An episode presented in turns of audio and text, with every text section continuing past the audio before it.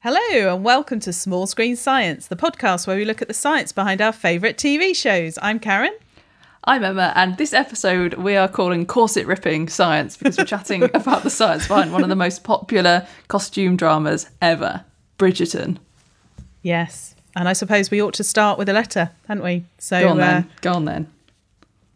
dear listeners, the Ton are abuzz with the latest Ondit. Indeed, Small Screen Science has officially returned for the third season.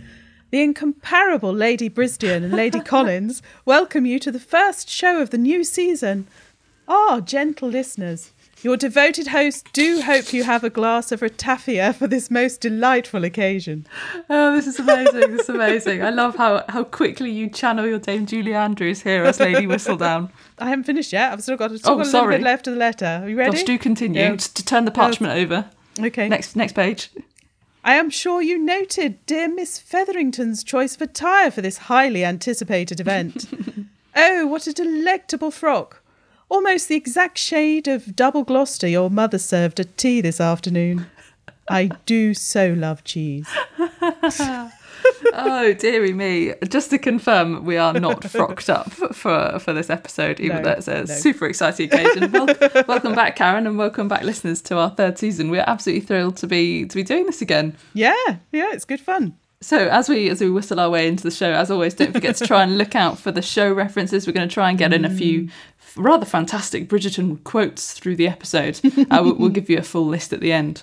But Yeah, before we get there, Karen, were you one of the 82 million households that watched Bridgerton in the first 28 days of, of release? I have to say I was. I mean, that is just so huge. I can't comprehend that.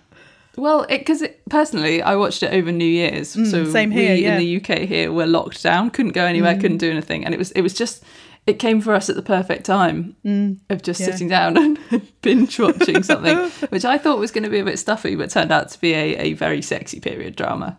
Yeah, absolutely. I mean, I'm a big fan of Jane Austen, and and it's my actually my favourite period in history, the Regency period. Is it? Um, yeah, so um, I was really looking forward to it, and it was just so, like you said, un- unstuffy. It was really, really refreshing and a so big change. unstuffy. Love Yeah. Mm. the soundtrack, and it was just beautiful as well. And Yes. also, I mean, it was filmed in Bath, and I live in Bath, so the added bonus was like watching watching all of the sets and like having a look and, and think, oh, that's the street down the road, and oh, I know the bakery around there's the good coffee, and like it was it was really funny to watch them. Like um, one of the scenes, the um the viscount's mistress, whose name I've promptly forgotten, she they they have her opening the door of one of the the royal crescent houses, and one of the fanciest houses in Bath. And I think, mm, no, she she probably wouldn't live there in real life. but actually, it was it was absolutely stunning. And uh, Yeah. you know, we we remember roads being shut off and parts of the city being shut down for them to film. So it was really exciting to see it. Um, and what I really liked about it was that it was refreshingly multicultural, wasn't it? Which, Mm. which I have to say, Netflix is getting really good at doing at the moment with the, the dramas, which is great. It is, but I think the the thing that I liked on that as well is it was just it didn't explain it in any way. It just was multicultural. The cast was really diverse, and people were there because they were brilliant. There was, you know, like you get in quite a lot of TV shows, or you have historically. There always has to be some kind of explanation in the script as to why a certain person is there. Um, and it's just absurd. And I love the fact that they were just like, "This is the cast. They are awesome." No, no blinking. Everyone was just Yeah. wonderful, and it was yeah, it's brilliant. I thought it, It was, was- really, really good. absolutely fantastic and and like you said choosing people because they're great actors and not worrying about anything else and i think it's been a big criticism with costume drama and because they're all handsome. oh goodness yes absolutely stunning yeah yeah Mm. not only was the location stunning the actors were stunning as well The cast were lookers as well, weren't they? yeah Listen, we we cannot start talking about costume dramas without starting to look at the costumes and indeed the corsets. yes this is true because that has to be the first thing. Yeah, because they, I mean, the opening scene, it was, you know, um, of that first episode, Lady Featherington, you know, they were pulling the, the stays tight and she had the classic line I was able to squeeze my waist into the size of an orange and a half when I was Prudence's age. Your sister will do the same. Goodness me. no, Orange and a thank half. you. That's nothing, That's is it? Mm. just mad, isn't it? That's and clearly an absolute lie. That, Yes. that's, that's rubbish. but it's bad. But particularly, I think because that first scene was someone being pulled into a corset, I, Mm. that that set my expectation as, oh, here we go. It's another period drama where women are sucked in and told Mm. Yeah. what to do. Um, and then straight away you realise it wasn't. It was actually something really exciting, and that's why it's garnered so much love. Yeah, yeah, definitely. And I mean, I mean, talking about corsets, Mm. according to the Smithsonian, no less, the actual use of corsets in costume dramas is a very good metaphor and a very good kind of storytelling tool Mm. because it kind of points to the fact that back in this era, women had less control, they were quite restricted, um, and and they were kind of told how to be, what to do. Um, but actually, it's, it's it's a little bit of a popular myth because not you know the corsets themselves weren't always about you know not being able to breathe. Um, No. And they weren't always held as, as tightly as that, were they? No, absolutely, and it, and particularly in the Regency era, where the Empire, you know, the Empire line was the fashion, where the dress just dropped from the bust. You know, the classic Jane Austen programs that you watch. Um, so in that case, what would be the point of having a corset that tightened up your waist? You wouldn't need one, would you? Um, no, exactly. And in actual fact, the, the you know the corsetry of the time, you know the undergarments of the time, actually were designed to to shape the bust, so to lift the breasts up and make them almost into into two separate globes. That was kind of the fashion of the time, was these two bulbous melon globes over the top. um, and actually, you know, the rest of the corset was there just to you know leave the waist and the hips in their natural shape, so you wouldn't have all of that pulling um, to you know to tighten the waist because there wouldn't be any need. No, exactly. I mean, they had quite a few different underwear options back then, and some of them were, you know, a bit like what we imagine a corset today. But often they also had quite softer versions, which were just kind of quilted. They were they were supportive, but they weren't restrictive. They certainly weren't trying to train your waist in the in the way that we sort of understand today. Um, and some of them did have things like boning or, bits of wood in to Yeah. to basically flatten the stomach or give the appearance of a flat stomach. Um, but they still were quite gentle about hugging the curves and they were designed to be comfortable. They were just kind of a comfortable structure underneath one's dress as opposed to a really restrictive, uh, must suck my stomach into the width of an orange kind of situation. Yeah, exactly. And and you know, and when we think of corsets and tight lacing, that wouldn't have been possible in that part of the Regency era because in order for that really tight lacing to happen, you needed metal eyelets. And they weren't introduced actually into corsetry until 1828, and that was um, you know a Frenchman um, actually introduced those, and it was the introduction of those that enabled that tight lacing, um, and that mean, meant that it was actually later in Victorian and Edwardian times when you saw that more of that hourglass figure, you know, Oh, right, created okay. from that tight lacing. So yeah, yeah. And, and scientists as well have been quite interested in corsets. So actually, um, a famous medical journal, The Lancet, has published a couple of articles back in the Victorian era looking at corsets. Some of them have got wonderful, wonderful names. So one of them, for example, in, in 1892 was called The Effects of Tight Lacing and had a look at the medical repercussions of the corset. And one two years previous to that was called Death from Tight Lacing. and it has the a great am- title. It would be a good novel, don't you think? Yeah. I think that's Death the name of a good from tight lacing. a, a, a, a lost Agatha Christie. um, and, and it has this amazing quote, and it, and it says, The veriest novice in anatomy understands how by this process almost every important organ is subjected to cramping pressure, its functions interfered with, and its relations to other structures so altered as to render it, even if it were itself competent, a positive source of danger to them. That is amazing. Isn't Nothing good there, is there? No, that's No. A, no, definitely not. Cramping pressure doesn't sound very comfortable to me. I don't think I'd go a for positive that. source of danger. I never Yeah. want to wear any item of clothing described as a positive source of danger. Source of danger. And this was followed up in the Edwardian era. Kind of so in 1908, for example, um, there was a, a Frenchman who actually carried out X-rays on women who were wearing corsets to see exactly what was actually happening in terms of the rib Okay. cage and everything. And he wrote a paper on this with images of all these different um, X-rays in it, and of course he called it Le Corset. Of course it he did. I see what you did there. I've been waiting to use that at some point. Marvelous.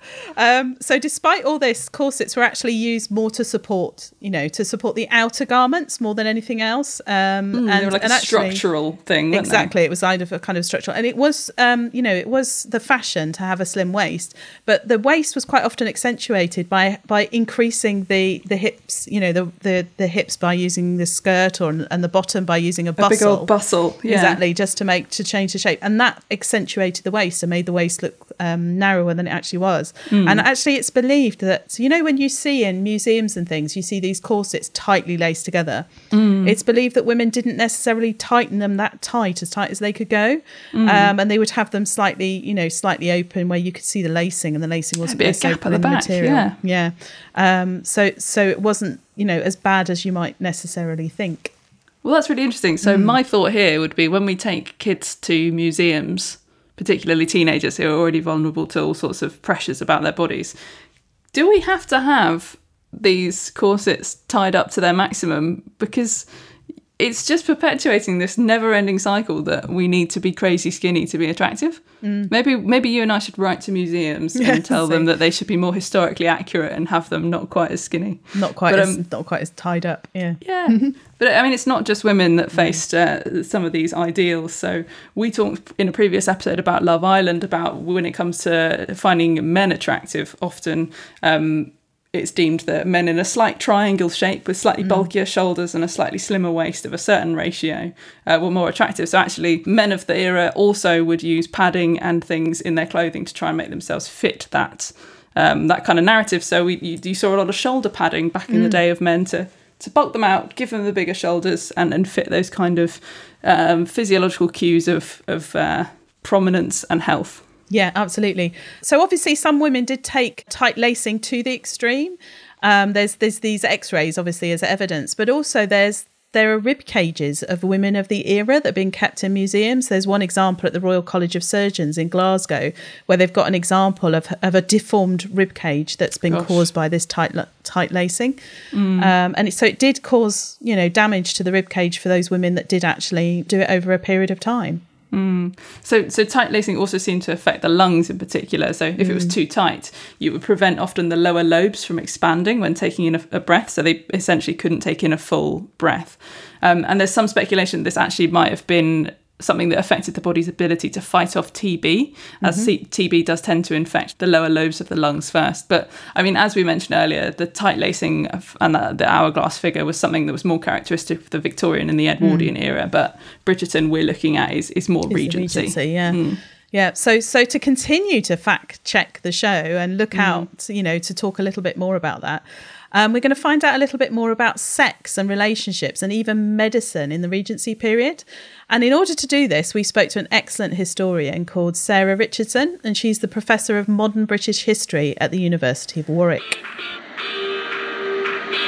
So obviously, we, we look at the science that can be woven into the show, and when we think of Bridgerton, let's be honest, most of the science that everyone thinks of is the sex because there's quite a lot of it. and the obvious route for us to go down is the kind of the finer details of how the babies are made because this is looked at in quite um, quite a lot of detail for what was you know you'd expect from a period drama. So this is the part where the Duke, in all of their kind of marathon lovemaking, um, knows enough about sex then to pull out so that he doesn't impregnate Daphne. But Daphne doesn't really realise to start with um, that that is in itself a form of contraception. So I mean, Karen's a teacher; she's taught sex education before, so we're not going to turn this podcast into a sex education podcast. But this is where you come in really nicely because as a historian uh, we were, were desperate to ask you how accurate is it that these kind of fundamental biology lessons maybe weren't taught to Daphne as a young girl of her standing at that time? Yes, well, it would be really common for girls of Daphne's stature not to have any sex education at all, mostly because for the marriage market, it's really, really important that she's presented as a sort of virtuous, innocent virgin.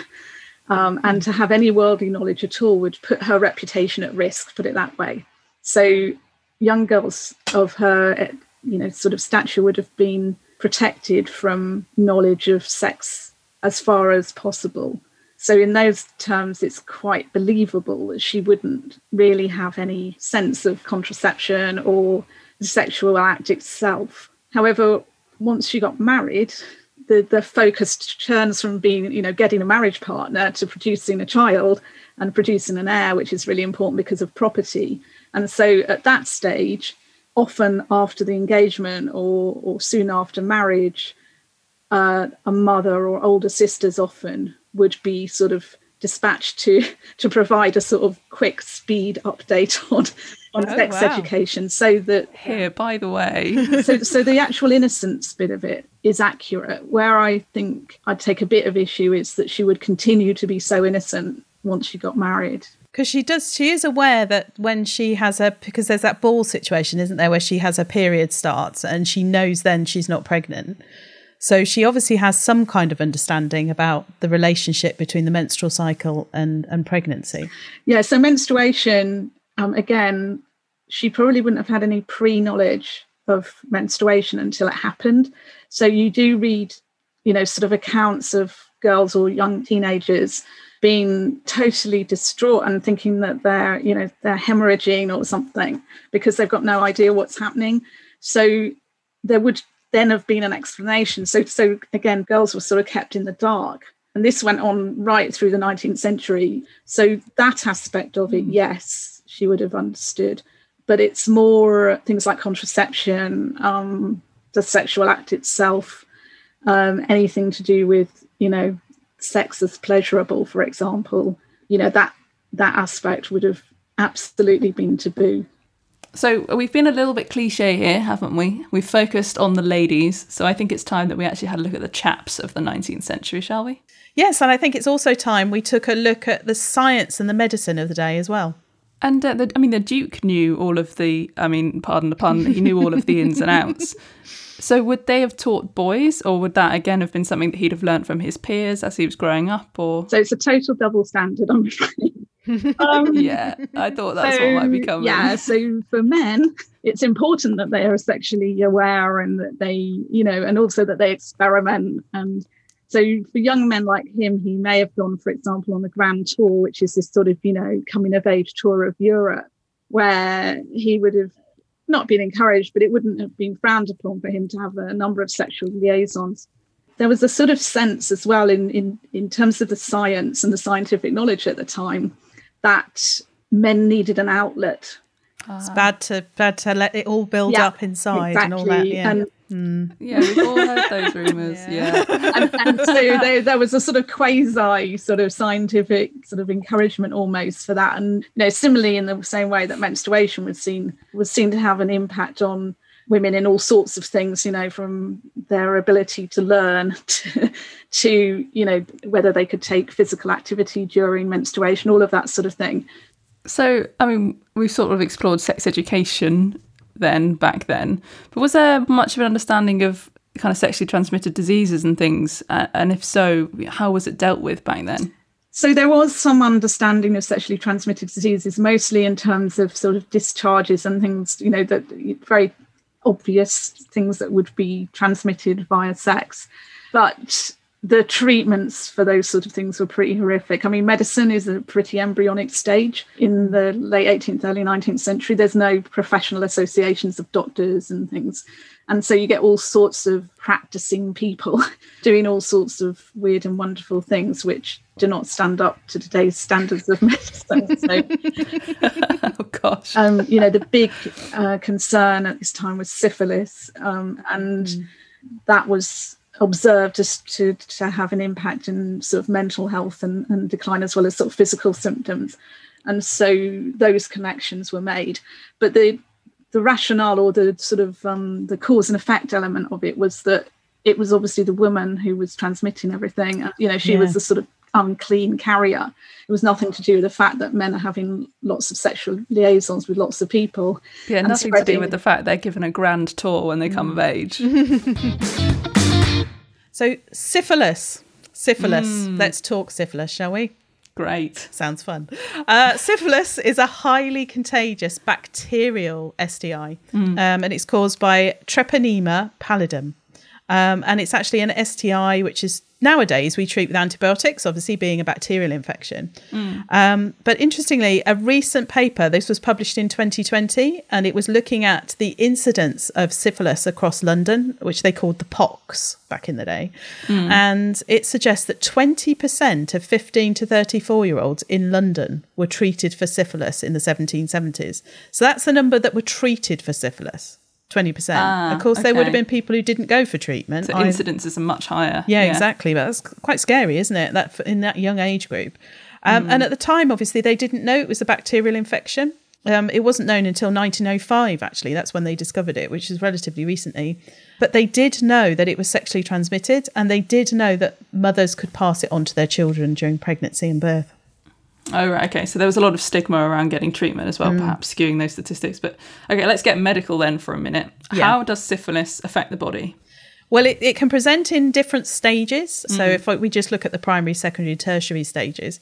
So the primary stage are these kind of ulcerations, which will appear around the genitalia, normally about two to six weeks after infection. Now that means you might not have anything appearing on your body for two to hmm. six weeks after you've been infected, which means you can go on to infect other people without even knowing that you're infected during that time. We've all learned this year the, the problems of being asymptomatic. Yes, absolutely. Yeah. And then the secondary uh, stage is a body rash. And this is the part that people really notice. And this can appear four to 10 weeks later.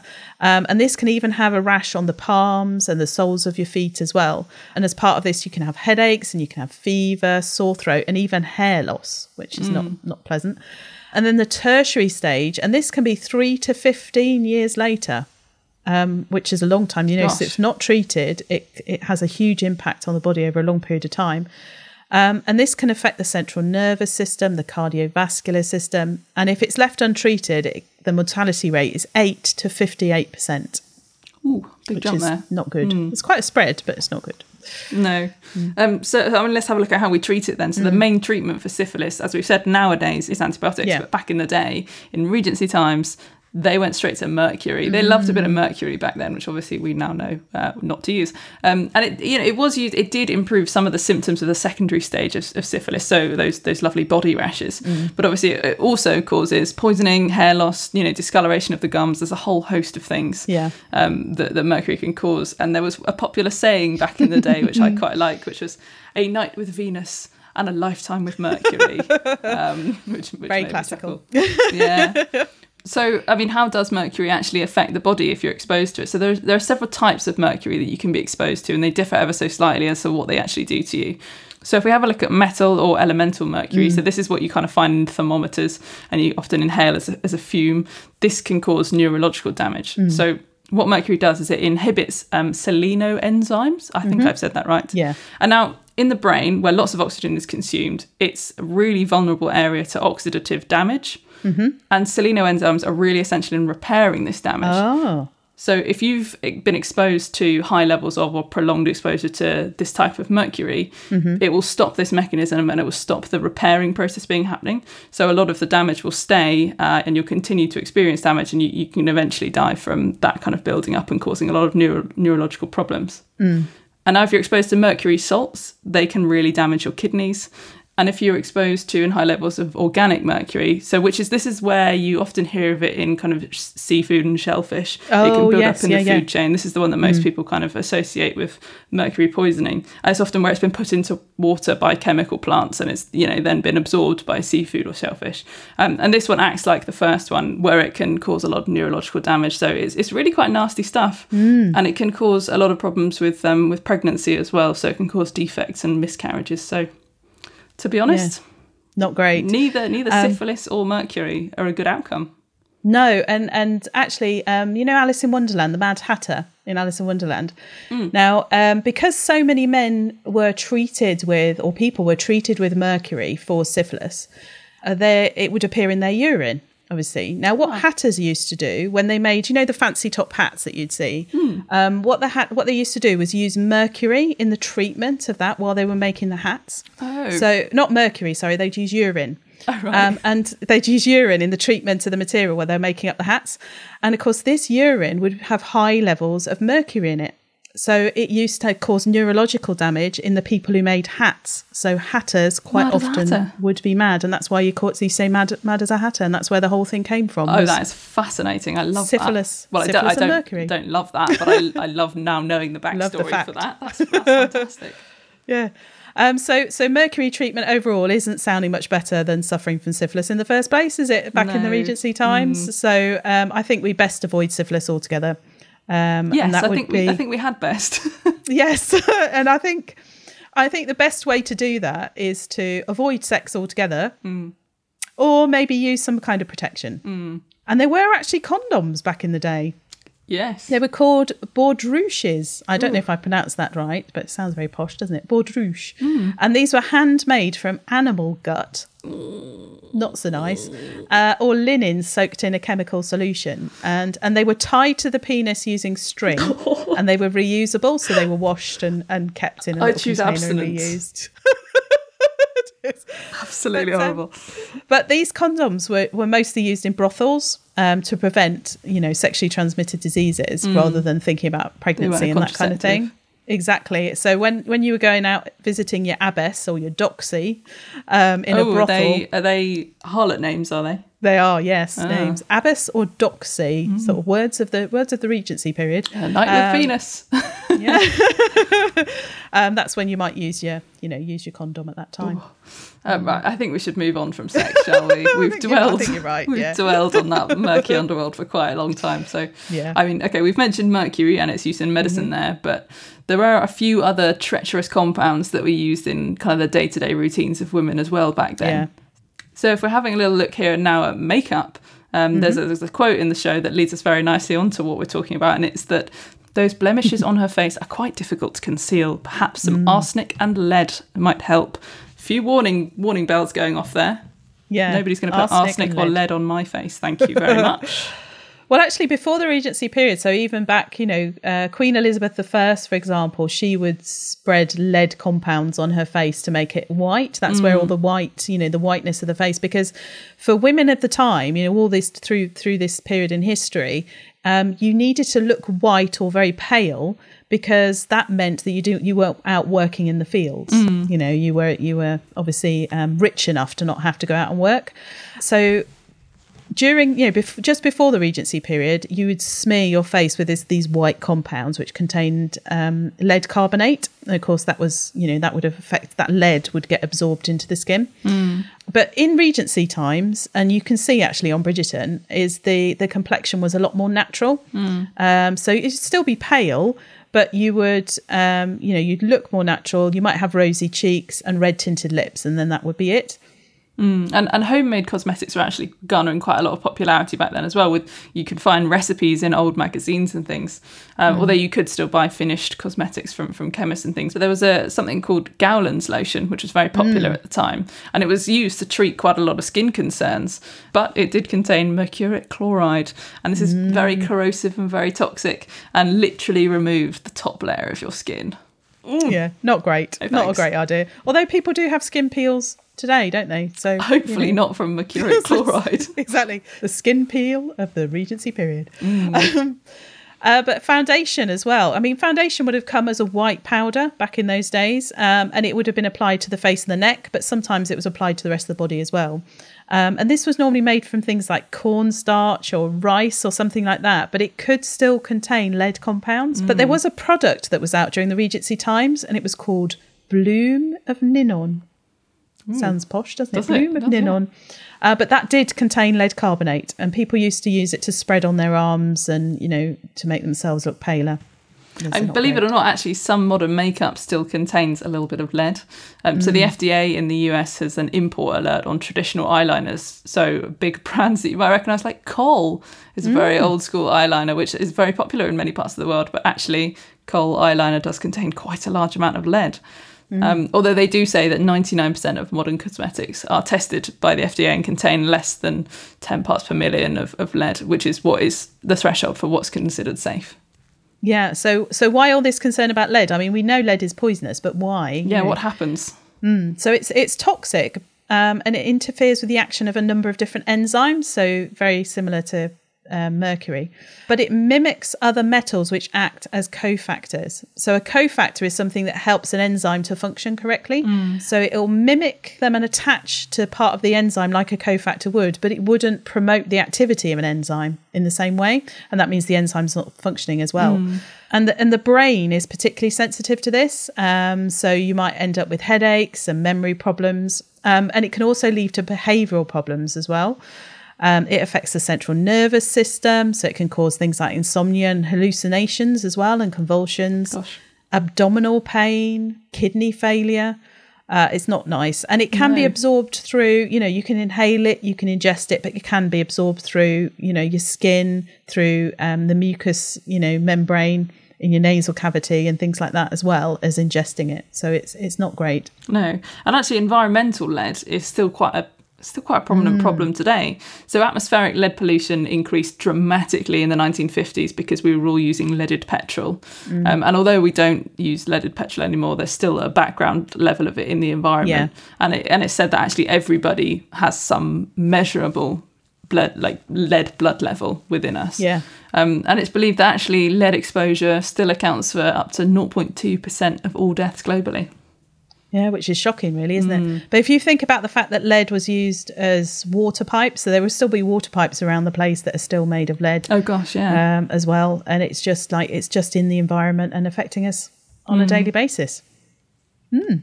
So, um, talking about beauty, though, there was a magazine back in 1825, and it was called The Art of Beauty. That sounds nice, doesn't it? Art of Beauty.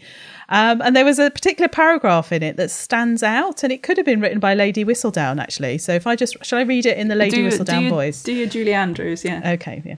When a person is young and fresh and handsome, to paint would be perfectly ridiculous.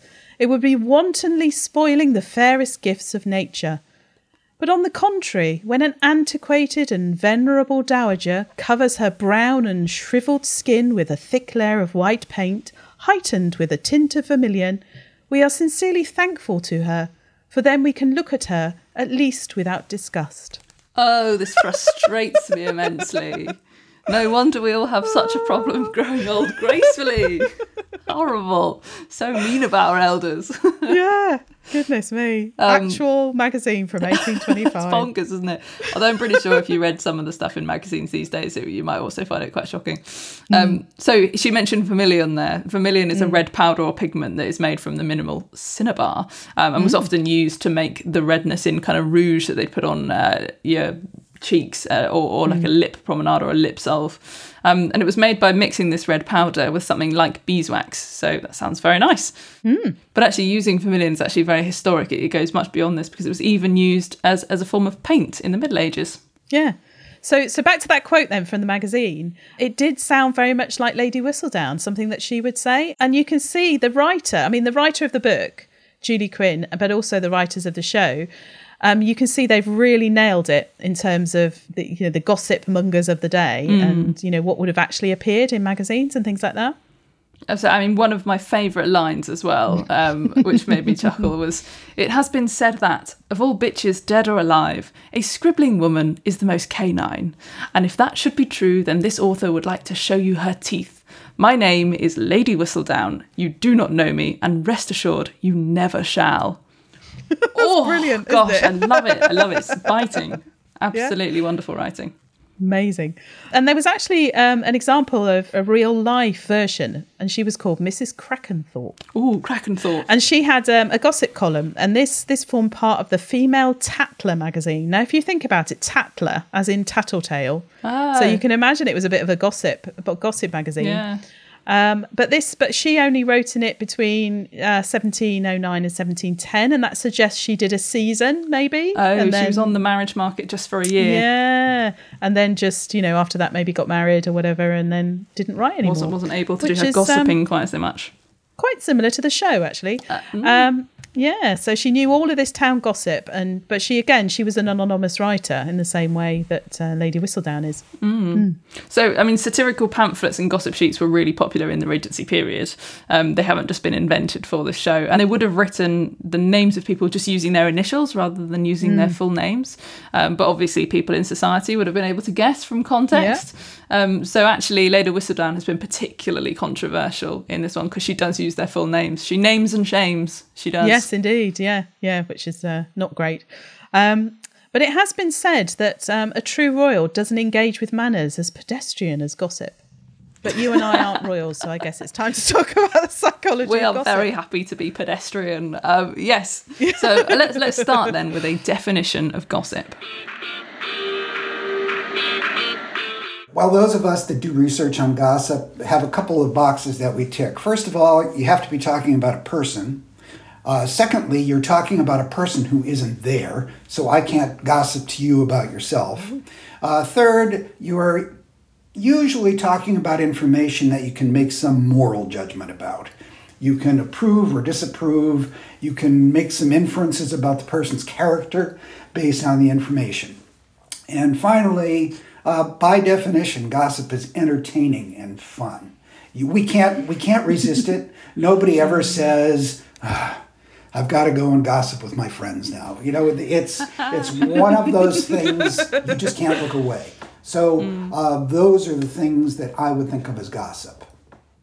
And that was the voice of true gossip expert Frank McAndrew. And he's a professor of psychology at Knox College in Illinois. And he's expert in all things gossip. He is indeed, and and much like when we started looking at reality TV and the science and psychology of the things that might be folded into these kind of shows last season, uh, we again wanted to have a look at whether science could answer things like what role gossip has in our lives and whether there's a, a deeper point to it than simply it entertains us. Now, it isn't necessarily a bad thing. Uh, most people define gossip as this nasty, backstabbing kind of talk. But most of the time, when we're gossiping about someone, it isn't vicious, it isn't negative.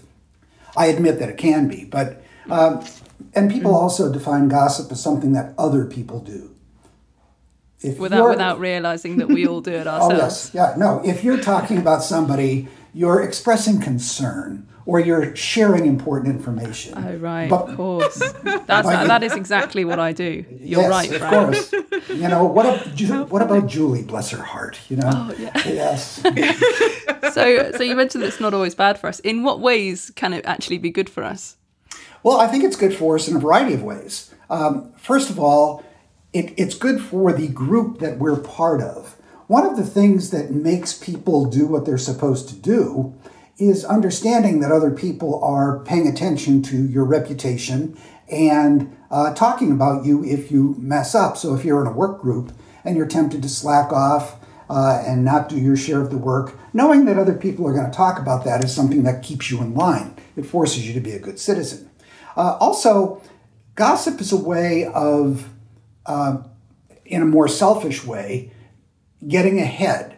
Uh, if you think about the world in which we evolved in, to be successful there, you had to know what everybody was up to. You had to know who was sleeping with whom, who had powerful allies, who had access to which resources. And people who didn't care about that stuff, people who were oblivious, they got left behind. We're the descendants of busybodies. Uh, we, we've inherited the genes of people who were really on top of what was going on socially because this is the thing that you can use uh, to successfully maintain relationships, attract mates, and so on.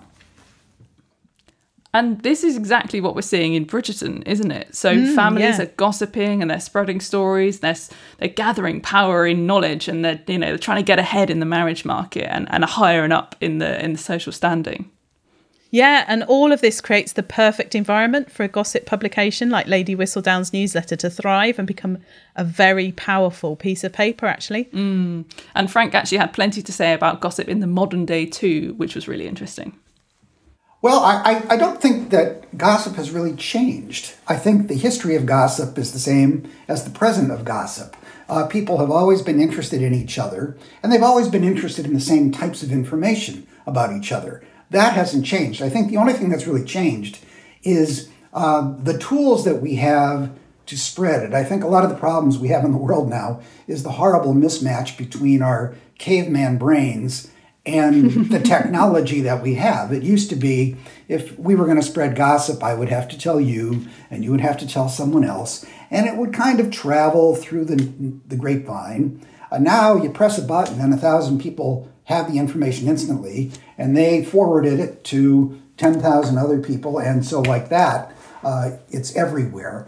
And I don't think we're prepared for the blowback on that, the, the speed with which uh, new information comes our way. Mm. Yeah, definitely. I think, and um, of course, there's no way of fact checking as well. So if you if you are you know gossiping about somebody in that small group that doesn't go very far, you might find out quite quickly that it's not actually true, and you can change the story.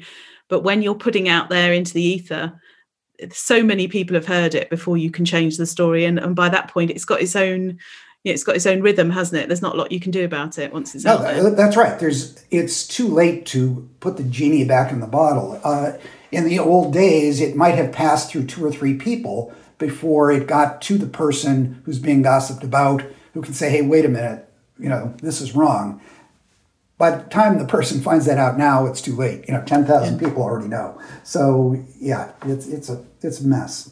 the basics of it uh, what I'm drawn to listen to, who I'm interested in, that really hasn't changed much. Uh, the only thing that I would say is different is the fascination we have with celebrities that we don't personally know. I think that's a new wrinkle in the world that we evolved in. There was no such thing as celebrity, and everybody that you knew, well, everybody that you knew anything about was somebody you personally knew. Mm. Uh, so I think celebrities trick our brains into thinking they're socially important because you know more about a lot of celebrities than you do about your next door neighbor. I'm guessing. Yeah, that's true. Yeah, yeah. Uh, so you know we're not prepared for a world where we know a lot about people that aren't actually in our lives. They do have a, a, a nice side effect though. Uh, in a world where we don't all know each other. Uh, we've never spoken before today, but we could go and have lunch together and talk about the royals or talk about some other politicians or movie stars and they're like friends in law you know they're people that we we all know and it gives us sort of a basis for a relationship on the other hand uh, sometimes we're interested in what the celebrities are doing or what very successful people are doing and the reason for that is if we can find out what these successful people do maybe we can learn something about how we can maybe be more like them. So if I find out how they dress, what they eat, how they manage relationships, maybe I too can be a celebrity and be successful. It's the same reason we are drawn to stories about people who survive terrible things, shark attacks mm. and plane crashes. Because by watching how people deal with these situations, we kind of mentally rehearse what we might do and how we might survive and how we might be successful. So I think the scandal sheet that you're talking about uh, plays into all of these things. There are people that we sort of know, and so we're interested in information about them and their moral character and what's going on in their lives, but we're also interested in um, how they got to be where they are and what I might do to get into the action on that. So Frank has taken us back to the Regency era quite nicely there, hasn't he? He has indeed. And I know you love the history of this mm. particular mm. era. So why was it actually called the Regency era? Well, it goes back to the fact that, I mean, if you remember in the show, there was a scene where Queen Charlotte has a meal with her husband, George III, mm. and he gets quite aggressive during that, has to be restrained. Mm. He was actually declared, in real life, declared unfit to rule in 1811. Oh, right. But he stayed on the throne for another 10 years, basically. And during that time, his son, the Prince Regent, was basically ruling. So it's called the Regency mm. because he was ruling. But actually, because of the style of the time and that kind of thing, it's actually extended to a slightly longer period than just his ruling. So it's often taken back to 1795, all the way through to when Queen Victoria got on the throne. Ah, okay. Now, what was interesting is the royal couple, as mentioned just there, Queen Charlotte and King George III, were actually mm. both really interested in science. Yeah. Which is very exciting to you and I I's ears, isn't it? So George III was actually the first king to ever study science as part of his own education. He had his own astronomical observatory, and there are examples of some of his scientific instruments that can still be seen today in the Science Museum, which is wonderful. Amazing. and then, lady after my own heart, Queen mm. Charlotte was an amateur botanist who actually helped expand Kew Gardens and make that the, one of my favourite places in London, make it the Kew Gardens that it, that we know and love today. Yeah, yeah, she was a real advocate for for botany, and and it was the age of enlightenment, so it was trendy to be interested in science at the time, and they were kind of leading on that, which is amazing. Um, so it's believed it's believed that George III's mental instability was caused by a hereditary issue called porphyria, and this affects the synthesis of heme. So you can imagine you need heme for hemoglobin, don't you? Um, so that's quite a serious problem if your heme isn't being generated properly. Yeah, so it was a really important component of blood, isn't it? So porphyria can cause quite a variety of symptoms, including things like abdominal pain, you know, racing pulse, constipation, red or discoloured urine, uh, as well as things like mental disturbances, like you can get hallucinations, experience depression and paranoia. So all round, really quite nasty.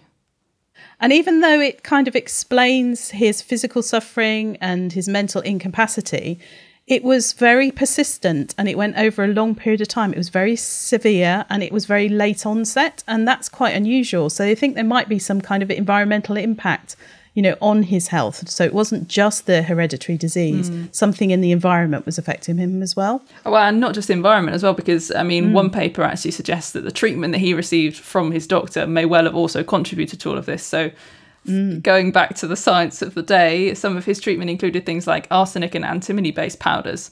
Um, and, you know, analysis of the king's hair after his death showed that he had arsenic levels of 17 parts per million, which is many, many times higher than would normally be associated with arsenic poisoning. So there was a lot going on in his system, which surely must have contributed in some way to a lot of his symptoms. And it's, it's also thought that arsenic can trigger porphyria as well. So, Yeah. you know, one thing is for sure, you might love the romance of that time, but I certainly would not want to live in, or more specifically, get ill in the Regency period. Yeah, no, not great. um, well, that's actually all we've got time for in this episode of Small Screen Science. But before we go, Lady Brisdian, shall we share a list of the Bridgerton show quotes that we've snuck into the episode? Certainly, Lady Collins, 'twould be my pleasure. Um, right, Bridgerton superfans, you may have spotted. Oh, what a delectable frock, almost the exact shade of double Gloucester that your mother served at tea this afternoon. I so love cheese. Right at the beginning.